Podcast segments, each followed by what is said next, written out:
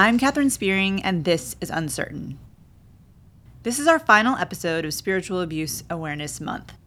Thank you so much for listening, for sharing, and for participating. This is not the final time that we will be discussing spiritual abuse, but I'm so glad we got some extra space to bring awareness to this very important subject.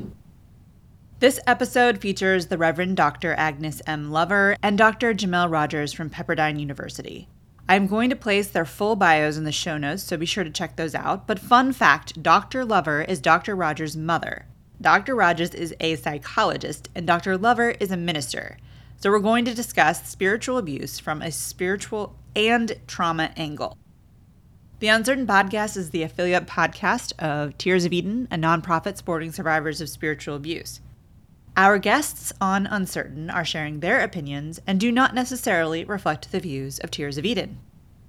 Tears of Eden is, at this time, 100% volunteer run, so we are going to take a short break to recover from Spiritual Abuse Awareness Month, but we will be back with a new episode in just a few short weeks. Here's my interview with Dr. Jamel Rogers and Dr. Agnes Lover. How are you guys doing? Great. Fine. How are you doing today? I am good. Thank you guys so much for doing this. I'm so excited to talk to you guys. Dr. Lover, I've been reading your dissertation this afternoon, and there was one thing that I highlighted that I'm like, oh, I want to talk about that. So we're going to get into that when we chat. First, and, uh, and, and I would like just one thing. I have a DMin, so it actually, we consider that like a project even though it's like 200 and some pages, amen, and a lot okay. of research. So not a dissertation yeah you know dissertation i mean because I, I respect that for people who put in like original research a lot of original yeah. So i just want to qualify that because i just don't want to offend anyone but it is a project and it did take three years to do and so it's it a project a that took three years to do but it is not considered a dissertation? I but you have you. original research because you had participants Oh yeah, listen, I'm clarifying. I'm just like, you know, trying to be on the up. I love how she's centering you. She's like, it counts. I know. I know, I know, but I'm just listen, you know, it's a project, but that's okay. You know, but um, it's earned. Listen, that is a earned. intense project, and I just want to know. It is, it is earned. It, yeah. It is, I want to know where is your book deal? When is and that happening? We were just talking about that. Absolutely. Yes. Listen, yes. this has been on the shelf for four years. Okay. So uh, I don't know. So it's ready. It's ready.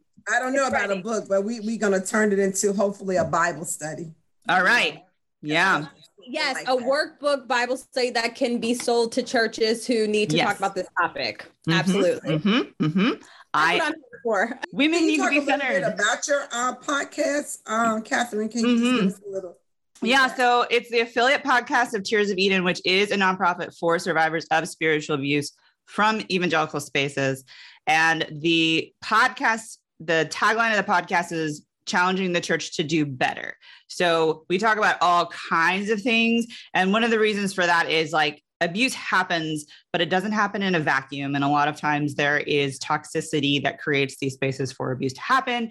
And so the point of that is to just kind of get all of these things that are are are causing these abusive things to happen. I'm also kind of shifting a little bit in my own perspective of just like the people who end up leaving the church, and that's mostly who I work with, are folks who have been abused in the church and they've left the church.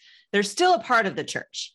They may not be in the institution, but they're still a part of the church. The and body, so, the body of Christ. Yeah, yeah. And so I'm shifting a little bit in my own perspective of like, it still counts if I'm just talking to them. Like, I'm still caring for the church still exactly. still thinking about the church in that so again thank you so, guys so much for being willing to be on this as i said in our email correspondent january spiritual abuse awareness month i want to have all of the episodes from the podcast to be about very specifically about spiritual abuse I found you through dr thema dr jamel and then you i'm so grateful that you pulled your mom in on this I'm excited to talk to both of you guys. This is more her topic. Obviously, I work with people who have um, experienced various types of abuse, It's sexual abuse in the church. Mm. But this is more her topic. So, yes, that's why I'm like, I had to pull her in. I'm so glad. I'm so glad. And then you have more of like the clinical trauma training, Exactly. correct? Yeah, uh, which is great. Yeah, so we're gonna have it from like two different angles, like a theological angle and a trauma angle, Mhm. and I'm so excited. This is Yeah. gonna be great. So, you guys ready? okay. So, the thing that I wanted to highlight in the dissertation, so I highlighted this this sentence, which is intimate partner violence is similar to spiritual abuse. In both instances, the abuse is coming from a trusted source that should provide security and stability rather than a violent manipulative control techniques.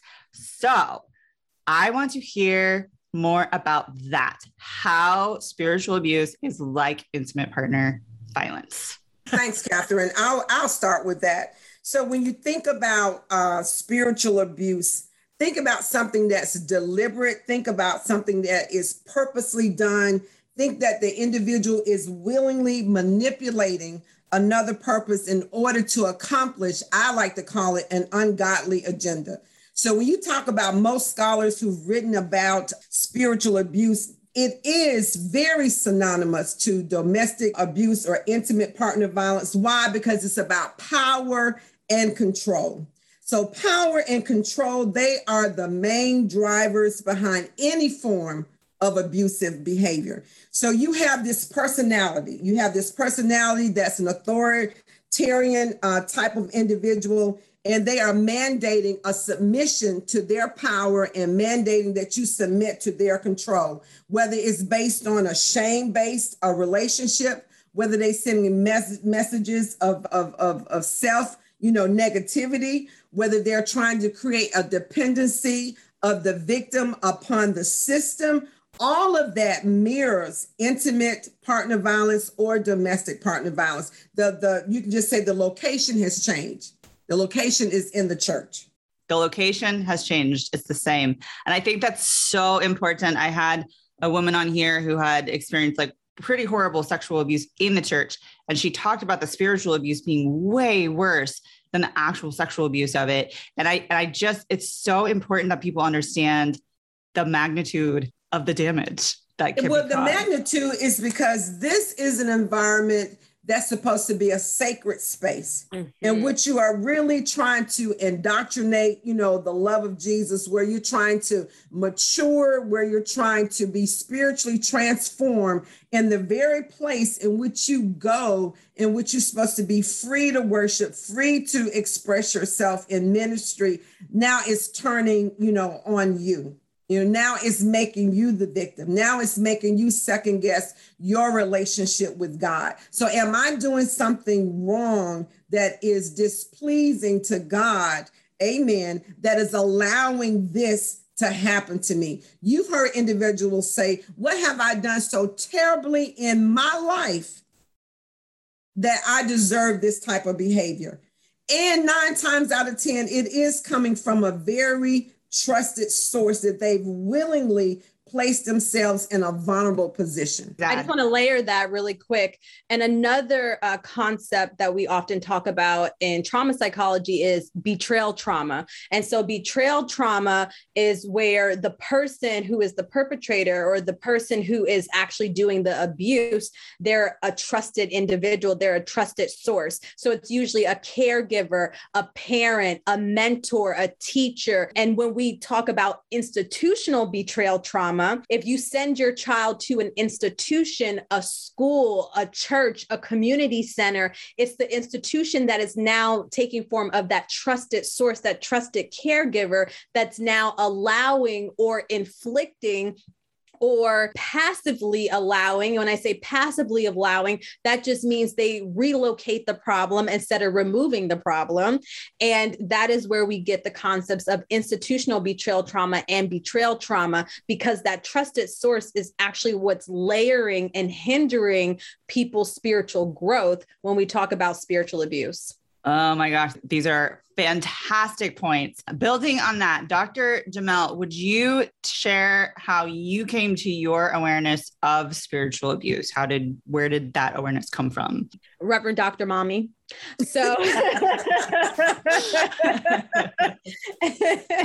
mean, honestly, I when working in the field as a licensed clinical and board certified clinical psychologist and training under Dr. Thema, who is a trauma psychologist, I learned a lot about trauma, but it was mostly in the form of child abuse and intimate partner violence. And so those are my main um, areas of focus. And then, of course, child abuse and intimate partner violence and power and control abuse in even institutions. But never really did I think about it in the church. Like, yes, I've worked on, as a forensic psychologist, I've worked on court cases where mostly civil suits where the victim survivor are suing like the church entity because Ooh. of the, you know, because of the, the pastor, the priest, or whoever being the perpetrator, and again, passing the problem and not removing them from office. Right. So that's what I understood it, but I didn't necessarily understand the context of spiritual abuse.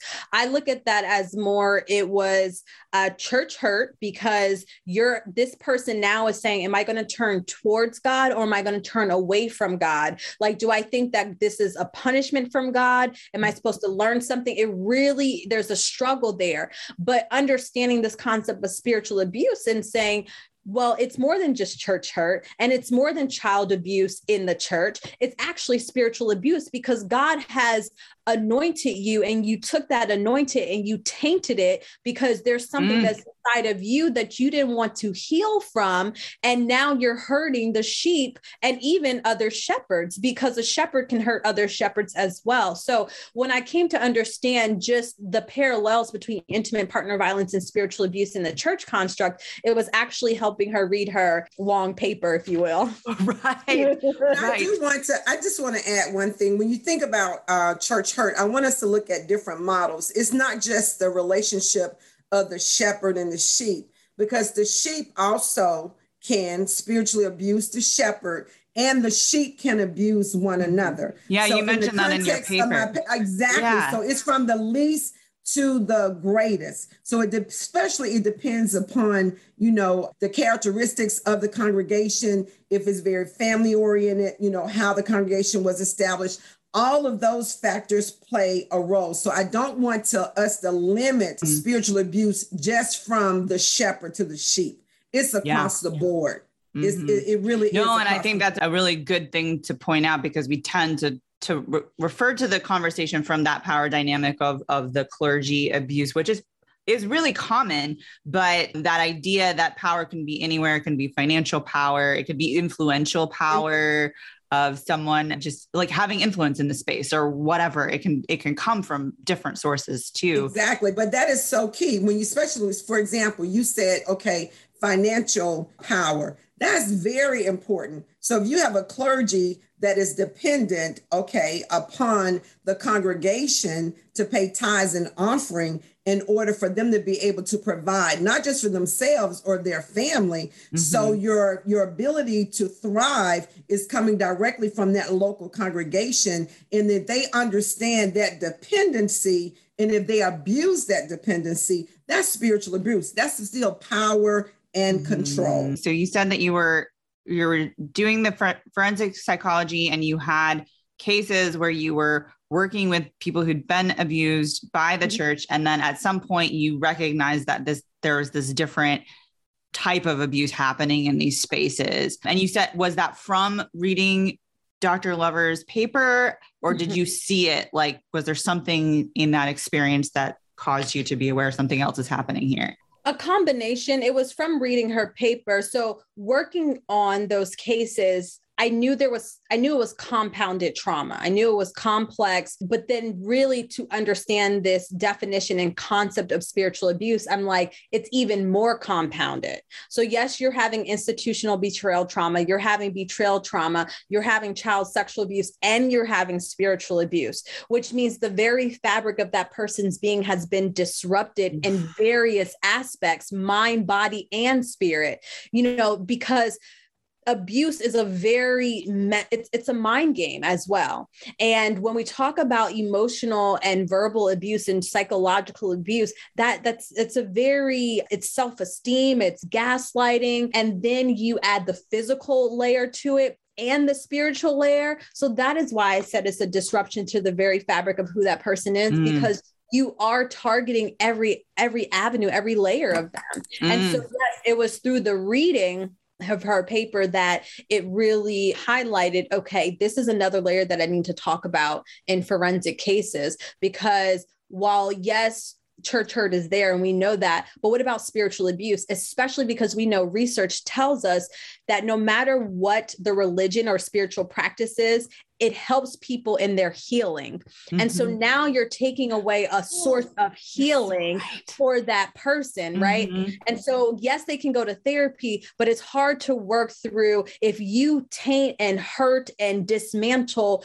my spiritual source my wellness source because of what you did to me, that's another added layer of abuse that needs to be processed and healed. And I never, I never thought about it as something that completely removes that spiritual part of us and how important that is for everyone because we we have everyone has something you know something mm-hmm. spiritual and to have that completely eviscerated also so mm-hmm. that they mm-hmm. don't have this other thing that they can go to for comfort, for healing. Oh, yeah, I actually had never thought of that. That's a really great point. Dr. Lover, can you tell me about how you came to your understanding of spiritual abuse and then just your inspiration for writing this paper? Why did you want to focus on this?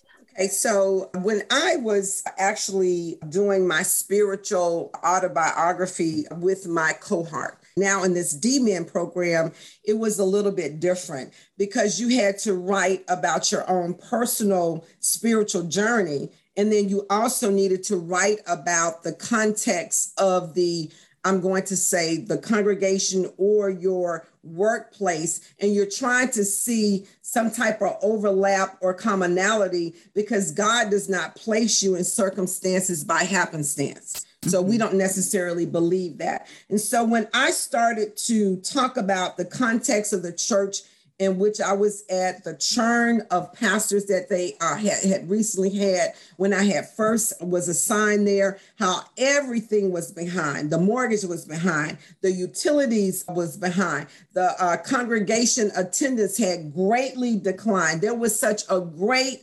mistrust. And then I started pulling back the layers and sharing my own personal, you know, journey. You know, I am a, a survivor of being in an abusive relationship, you know, verbally as well as physically, but it never connected for me why I was now pastoring this church, even though that had happened, I'm going to say almost 15 to 20 years ago in my past. And so I felt like I had moved from that, right? Mm. And then here I am now working on this DMin program. But when you're doing a spiritual autobiography, you pulling back up all this stuff. Yeah. And so now my mentor in the cohort, he's the one that started saying, Oh my goodness, this congregation is going through spiritual abuse. And it's not by happenstance or chance that you've been placed in this context yeah. in this time.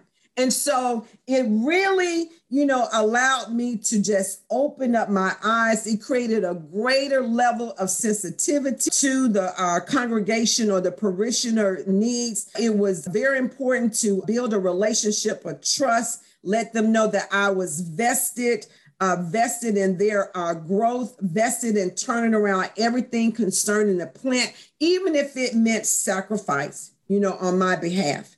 And so that's how that journey started. So, no, I was never exposed to the term spiritual abuse. It was within the context of me, you know, reviewing my spiritual autobiography, reviewing the context of the congregation in which I was then pastoring, and my cohort mentor, like, hey, look, let's look at this. Let's go a little bit deeper and let's go a bit, little bit deeper. Okay, this is what's going on. And believe me, this is why you're assigned to this congregation. So mm-hmm. it was very, very fulfilling. I would like to say a complete, you know, 180 happened because the because, and I say that because when I went there, just as if in a domestic situation where individuals will hold money over the victim in order to control, it was just the opposite. People refusing to tithe, people refusing, you know, to give offerings, you know, not necessarily, you know, coming out to Bible study, but they'll go to a business meeting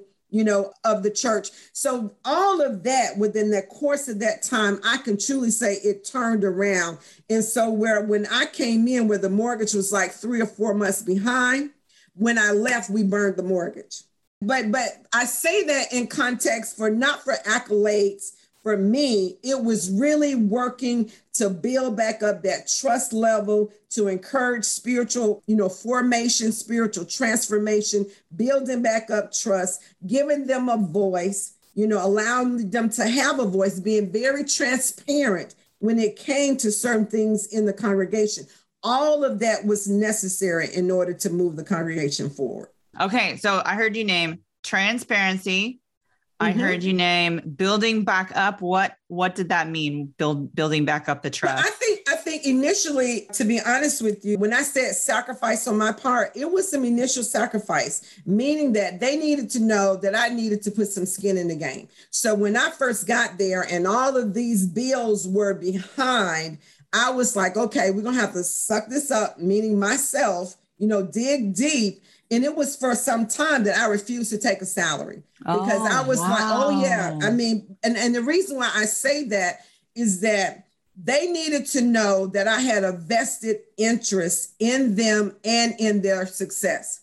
Okay. No, you're gonna you can't pastor a church that's foreclosed, right?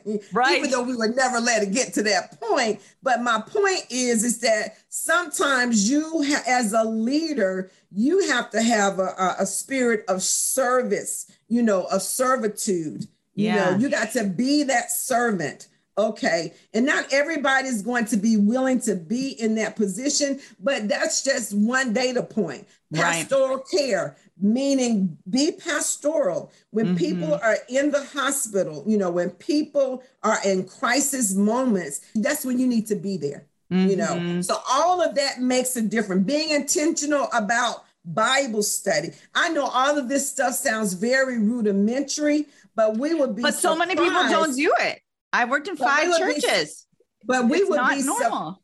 but we would be surprised how we can be so consumed Absolutely. with the business aspect of the church and and and uh, and not you know be intentional about building relationship and also building up the people giving them opportunities and then i think another thing that was that you have to do there are people that are sitting in the pews that you got to give them an opportunity to serve. So, in other words, you cannot concentrate the power within the select few. Now, mm-hmm. that's when you're going to ruffle some feathers. Amen. Because I believe that you got to give people an opportunity to serve. And once they start serving, then the church takes on a whole new meaning to them. Now they become vested. They're mm-hmm. not just coming and showing up on Sunday morning. You know, this is this is my church. So I was very intentional about trying to groom new leadership, you know, very intentional about trying to be transparent, you know, with the finances as far as the reporting and stuff goes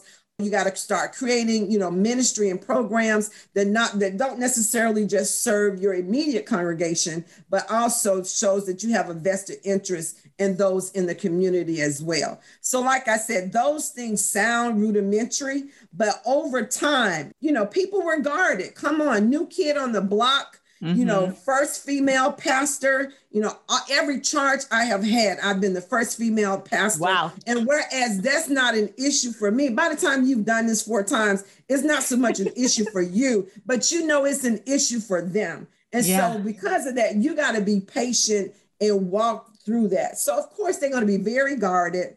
You know, it takes while, you know, for those defenses and stuff to come down, you know, and you just got to be patient, you know, through the process. And by, by being consistent, consistency is important. By being consistent and accountable, then slowly, and I say slowly because I don't want people to feel that, you know, that this happened within the first 90 days or, you know, the first 12 months. No, it, it took some time. Mm-hmm. You know, it mm-hmm. actually took some time, but once people know that you care, that you genuinely care, and that it's really not about you, but you're really there to do ministry. So consistent and accountable is what you said. Oh, oh, accountability is very important. Mm-hmm. And consistency. You know, you can't just, you know, and you got to be accessible. Mm-hmm. You got to be accessible. I mean, you know, just because I may not physically be there, you can pick up the phone and call me. Mm. You can, mm-hmm. you can, that, but that makes, but that makes a difference. That mm-hmm. makes a mm-hmm. difference. So, you know, so, so it's not necessarily approach to, you know, some dictator style of leadership. Right. Right. Right. But, but, but we're trying to promote working as a team, but in working as a team, that does not mean that the leader has to sometimes make difficult decisions. But in making those difficult decisions as a leader, that's not abuse. You're mm-hmm. making some decisions that's going to benefit the congregation and move the congregation forward. Right. Yeah. And I liked you had in your dissertation, your paper, you had like a chart of what is abuse and what is not abuse. And then you had one of you also had one that was like what's forgiveness and what's not forgiveness which was also super helpful but like mm-hmm. yeah what is abuse and what is not abuse i think that's uh, helpful because you know making decisions doesn't necessarily mean you're being abusive right right it's right like and i think i know what you're referencing mm-hmm. Mm-hmm. like spiritual abuse is not when a church leader has to make a final decision is not when you're confronting a member and if you have to remove someone that's being ineffective or if a leader is exhibiting some type of behavior, whether it's emotional, physical, or mental, that's not spiritual abuse. That's being a leader.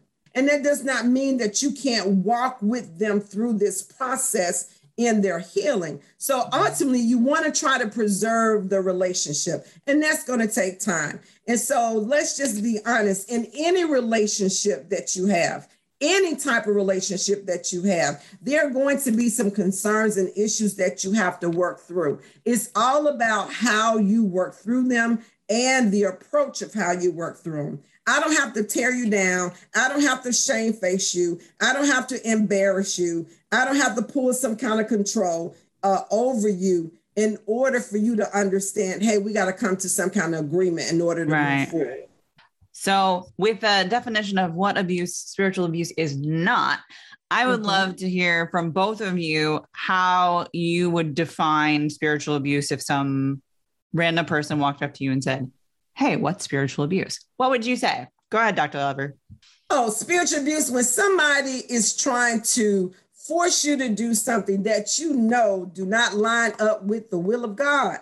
And they're using their power and their influence to control you or manipulate you to do it, then yes, that is definitely definitely abuse. This is abuse when you because it's coercion. You're trying to coerce someone. Of course, if you don't conform to what I want you to do, or if there is punitive uh, punishment. In other words, if you don't co-sign, you know, on this, then I'm going to remove you. That's mm-hmm. abusive as well. You know, mm-hmm. turning off this is manipulative. It's exactly, exactly. You know, even if power is concentrated within a select few folk, that is that's putting yourself in a position for abuse because mm. the power is concentrated. You know, they have mm-hmm. too much decision um, making uh, power that needs to be diffused. Mm-hmm. Yeah. And I feel like I've seen the the financial thing, the opposite thing happening where the church was dealing with some fraud issues and mm-hmm. people stopped giving because they didn't mm-hmm. trust the organization. That's a very different thing than withholding for manipulation. But, that's but I mean that's different because in that instance that's issues of accountability and mm-hmm. that's issues and of lack transparency. of transparency. And yeah. so and so the bottom line is, is that God causes us to be a good steward. So those individuals are trying to be a good steward over what God has entrusted in their care if they're trying to hold funds in order to get answers. So that's mm-hmm. not abuse. The mm-hmm. abuse has occurred on the other end, mm-hmm. the person who's committing the fraud, mm-hmm. the yeah. person who's taking the money. That's Yeah. that's the abusive behavior. Mhm. Me now being a good steward of what God has given me, that's different. Mhm. And so, and and people will have a tendency to try to use language to manipulate you. But that's why I always try to encourage people to pray for a discerning spirit. If something in within your spirit, if it's not feeling right, mm, follow me as I follow Christ. Follow leaders under godly judgment. If you know their actions are not lining up with the word of God, or if it is and their motivation is not pure and you're not settled in your spirit, step back. Mm. At Tears of Eden, we call that trusting your gut. Well, trusting your gut. Man, just just step back. I was just trying to bring it up a notch, but just step on back.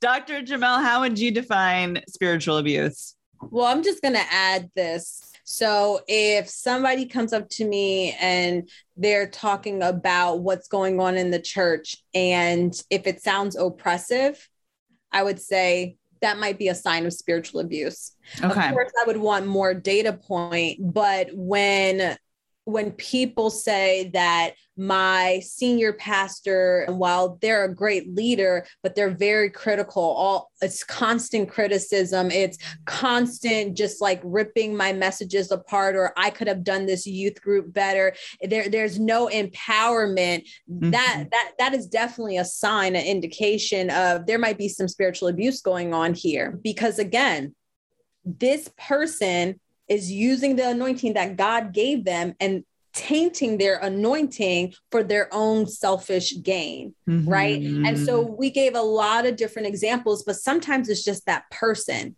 It's that person who has power and they're power driven and they see other people who are potential leaders and they don't want to foster leadership inside of those other people. They want to keep it all for themselves. yeah. So it may not be financial control. It may not be sexual abuse. It may not be any type of governing control, but it may just purely be like, I want it all. I want all the glory. Mhm. And they and they kind of subtly tear you down Down. or keep you from rising, I guess. And Exactly. they just kind of keep you oppressed, like you were saying. Exactly. Uh-huh. And now you're questioning your oil, you're questioning your anointing, you're Mhm. questioning, did God call me or did I call myself? Because this Mhm. person who I clearly see the hand of God is on is saying that I'm not worthy to be in this position. Mm. What So does that what do? to- add. Go ahead. No, I was just saying that's what I would add to to the very broad definition to what Dr. Lover said. That's the only component that I would add. Oh, got it. Got it. Adding the the the power dynamic within just a two people in a relationship and it's not necessarily like a systemic thing. Yeah, that's a really, really important thing. You you kind of mentioned this before but like what does that what does that do to someone when that when that happens? What's the what's the trauma results? Well, I honestly have seen people be under so much pressure that they start to have thoughts of suicide. Mm, Because if they're really sold out for Christ and they really want to do the work of Christ, and they're starting to have inner thoughts of, then what is my purpose? I thought this was my Mhm. purpose. But if this person, again, who's the leader, who I see the hand of God is in their life, is tearing me down or not trying to develop me or not trying to bring me up, causing conflict in my family because they want me to spend extra hours on a ministry project because the one I came up with is not good enough, then they start Mm. questioning every every aspect of themselves. And so, and then I've also seen people start take take that and be resilient and start their own church right? And so, so- or a nonprofit. exactly or a nonprofit.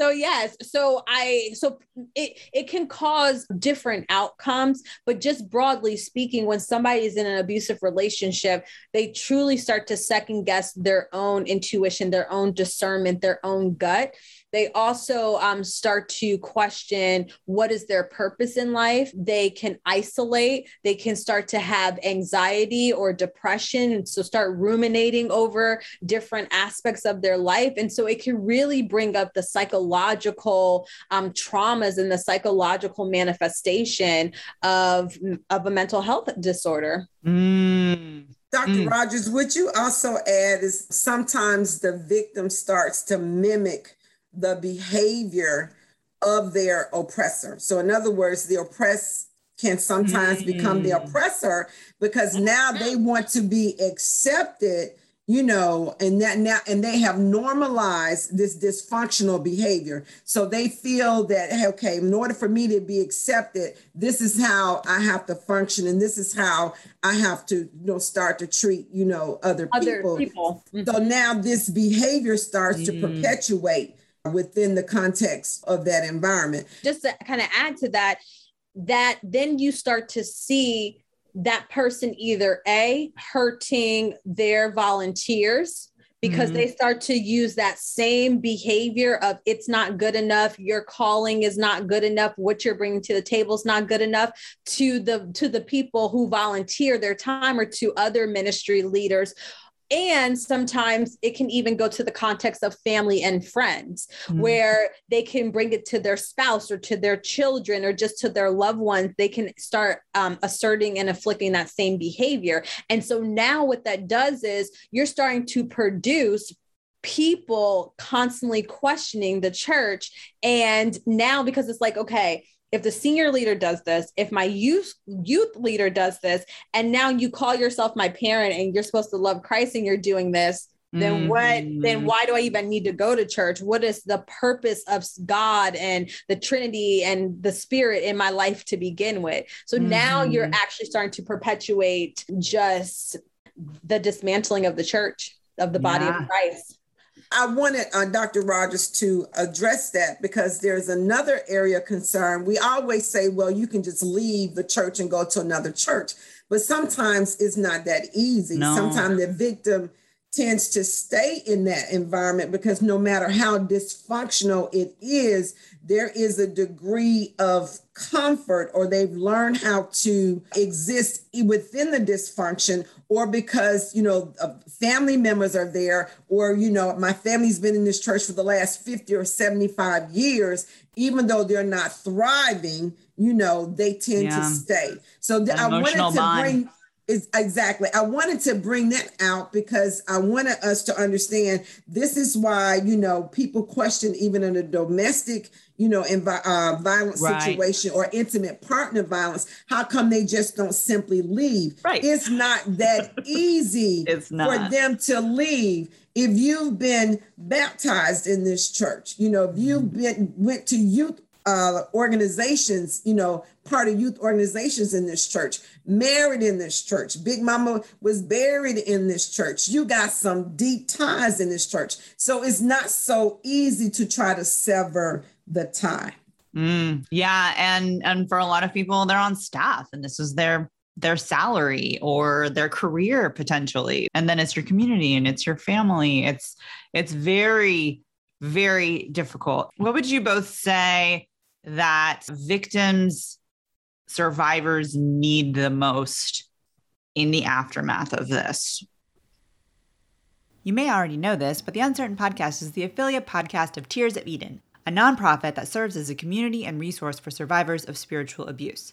This podcast and the work of Tears of Eden are supported by donations from generous listeners like you. If you're enjoying this podcast, please consider giving a donation by using the link in the show notes or visiting tearsofeden.org/support. You can also support the podcast by rating and leaving a review and sharing on social media. If you're not already following us, please follow us on Facebook at Tears of Eden and Instagram at Uncertain Podcast. Thanks so much for listening. And now back to the show. What would you both say that victims, survivors need the most in the aftermath of this? I think I had wrote about the concept um, of forgiveness because sometimes we have some kind of misconceptions about what forgiveness is. You know, that, you know, first of all, it doesn't necessarily, you know, mean that you have to forget what happened to you because mm-hmm. I think, you know, survivors need first of all, first of all, to affirm what has happened to them. Mm-hmm. You know, and put a put a label to it so that they can start to work through it. Most of the times we don't want to identify, but once we start identifying, you know, what is the heart of the issue, then we can start to address it. So I think survivors of it need to affirm what is happening and they definitely need support. I think healing requires truth telling. I mean, me being honest, you know, with what has, you know, happened to me, you know, and to be open about it. And so, even in my process of trying to let go of what has happened to me, does not mean that I have to forget about it. That I can start having compassion for myself to say, hey, you know what was what I went through was painful. Mm-hmm.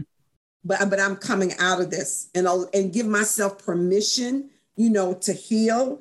I think I, I don't have to pretend like I'm okay mm-hmm. you know, like the pain, the pain of the situation was not real.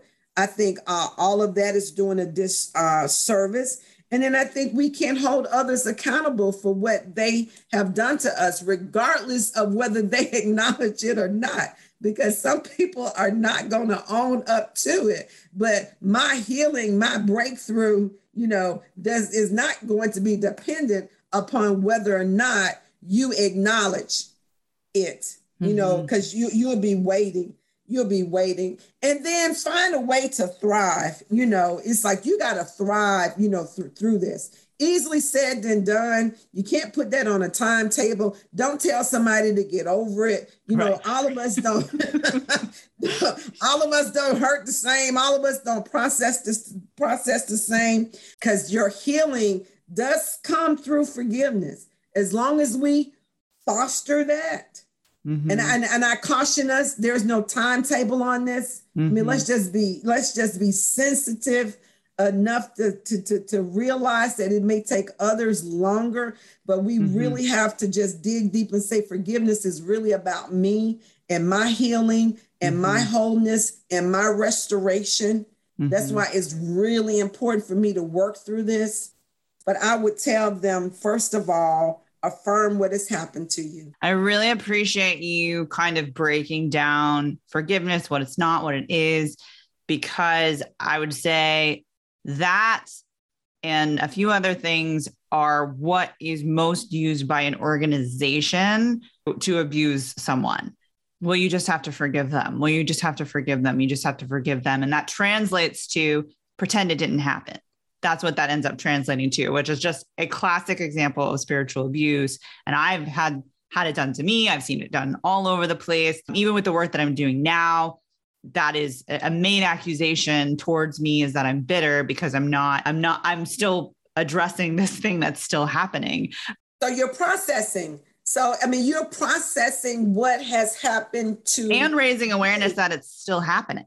Exactly. it, I mean, it, exactly because yeah. education is key. Now, mm-hmm. when I, you know, did my uh, research, I, I added, you know, that the first thing that we have to do with participants is an educational component of what spiritual abuse is because mm-hmm. people are going to dismiss it. Oh, they're just having a bad day. No, it's deeper. yes. Everyone's I mean, so that means you, you have a bad day every day every day you're having a bad day because every day you exhibit the same behavior toward me. So mm-hmm. I think we, we need to educate people within mm-hmm. the context of the church of what actually spiritual abuse is. And then I think we have to have some skill, a skill component, mm-hmm. you mm. know, for them to try to how do we how do we address it because we have too many people who are suffering in silence mm-hmm. dr rogers how would you what what do you say that survivors need so before I, I answer what they need, I do want to piggyback off of that last point that there's a difference between forgiveness and reconciliation. And so forgiveness is for yourself, right? So you can be free. And just because you're free and you're still talking about it, it doesn't make you bitter, right? Mm-hmm. People think that you have to reconcile. And if you don't reconcile, then you're bitter. And it's like, no, yeah. I, I'm protecting my feelings. And I'm also saying this is still happening happening. Mm-hmm. And if we actually want to change and stop this behavior, then we cannot put it in darkness. We have to keep it in the light because the more we keep it in the light, then the more that we see the elephant in the room, the more that we can address the elephant in the room. And so, of course, I'm very biased and I'm going to say that survivors need therapy. yes. Yes. When it's a trauma, it's a trauma. It's a trauma. Yeah. Absolutely. Absolutely. And arguably it's it's a major trauma because for some people, God the Father, God the Son, and God the Holy Spirit is truly that their father, their mother, their parent. And for people who grew up without parents or grew up with only one parent, they may they may see our triune God as that parent. Mm-hmm. And when you as the human take the entity of our Lord and Savior to use it for your own benefit, that is a deep wound right? So, yes, it needs to be processed. Yes, it needs to be talked about. And yes, it needs to be healed. But because I believe in holistic healing, because trauma usually affects the whole being, mind, body, and spirit. We also need to see okay, how can we integrate either in therapy or outside of therapy the body and the spirit? Right? So how are mm-hmm. you how are you taking care of yourself? Are you sleeping? Are you eating properly? Are you walking exercising? Are you socializing getting outside of your house? What are you doing to actually activate those neurotransmitters in your brain when the sun hits your brain and saying okay like we we need fresh air. Like what are you mm-hmm. doing and so it doesn't take away what happened to you. It doesn't make it okay what happened to right. you but god can still speak and use you through it all. That is what we're doing. And so mm-hmm. i'm going to be healed and i'm going to continue to shed light on the situation because while i'm becoming whole i need other people to recognize this is still not okay Right. Yeah. And I would say, just like in my own story, I I had to realize in the work that I was doing that one of the ways that my abusers still had power over me was in that I still wasn't sharing my own story publicly. And that was my story. I I felt like I needed to step out of their power and start sharing my own story publicly because the only reason why I wasn't was because of their a fear of them and how they were going to interpret it and how that system was going to interpret it. That's my story. That's not going to be everyone. Not everyone goes public with their story. But just for me, I realized that that was one of the things that was keeping me from sharing it was that power that they still had hope over me and it takes a lot and i love that you mentioned therapy because it, it takes you know doing that and and sometimes that power looks like us not getting help and like even just like, oh no, I'm fine. I'm hmm. fine. And that and that's how it can look sometimes too of people still controlling us is, oh no, you know, I, I got this. I'm okay. So I mean, it took a lot of courage. So I want to I want to applaud you. Retaliation is real. Retaliation is not a figment of your imagination. Mm-hmm. We still live in a world where people will figure out a way to get even. Mm-hmm. However, you took control of your voice, you took control of your narrative, and I commend you for the courageous act that you are doing. And don't be surprised of the seeds that you are sowing because we serve a fruit bearing God. And so you don't you you may can't see it now, the lives that you're touching and the fruit that's coming out of this. So I applaud you for your courageousness. Well, thank you. I appreciate that very much. The only thing I want to also add to the to that is when you said that I'm fine. And and this is for whoever's going to listen to this is that mm-hmm. not everybody is fine every day. Right. And so if if that is your your sentence, I'm fine every day, I encourage you to go talk to somebody because not everybody is fine every day. Every day. Right. Every day. Like there there is something. Yes, we all have everyday stressor that might throw us off a little bit, but you're fine every day. Mm-hmm. And and I know God is great and I know meditation works, but every day, like yeah, let, let's explore that just a little bit. So Yeah. Yeah, if you if I have no issues, that that it might be an issue. yeah. Because, you know, because there's a difference between saying, this happened and it's stressing me, but it's not controlling my life, right? Mm-hmm. It, so there's a difference between recognizing what's going on versus just saying I'm fine and being dismissive about what's going on. Mm-hmm. Absolutely. Yeah. And I see that happening so often in the spiritual abuse conversation, especially among men who just want to, don't want to admit that this happened and like this, this, or they want to say I was hurt and they don't want to say it was abuse and they don't want to name it that. And so they, they, they've put on that facade, but to them, it's not a facade. it, it, they they believe it's true. And they go into these other spaces and then the same thing happens again because they they haven't done the work to deal with this trauma. And they end up in these very gravitating i did it.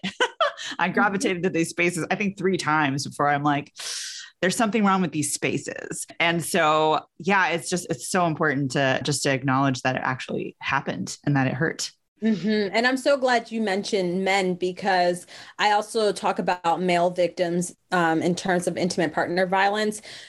While it's a small percentage, male victims, it still happens. And mm-hmm. so, even in the spiritual abuse realm, male victims are real. And mm-hmm. so when the male victim survivor gets the courage to say, Hey, my spiritual leader is spiritually abusing me, then people want to talk about masculinity and they want to talk about why can't you handle it? It's, you know, man yeah. type of.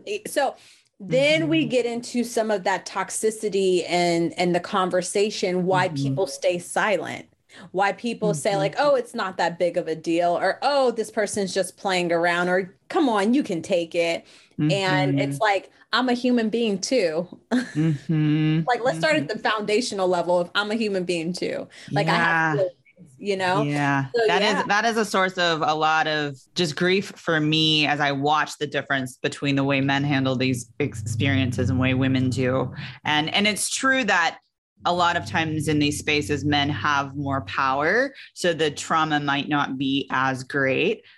But I, I cannot believe that there aren't more men who, who have been traumatized by this and are just pretending telling themselves that it's fine and that and that they're okay. Yeah. So that's another another podcast episode. So as we just kind of wind down, thank you guys so much for being here. This was so great. This was healing for me to have this conversation with you. So I just really appreciate so much.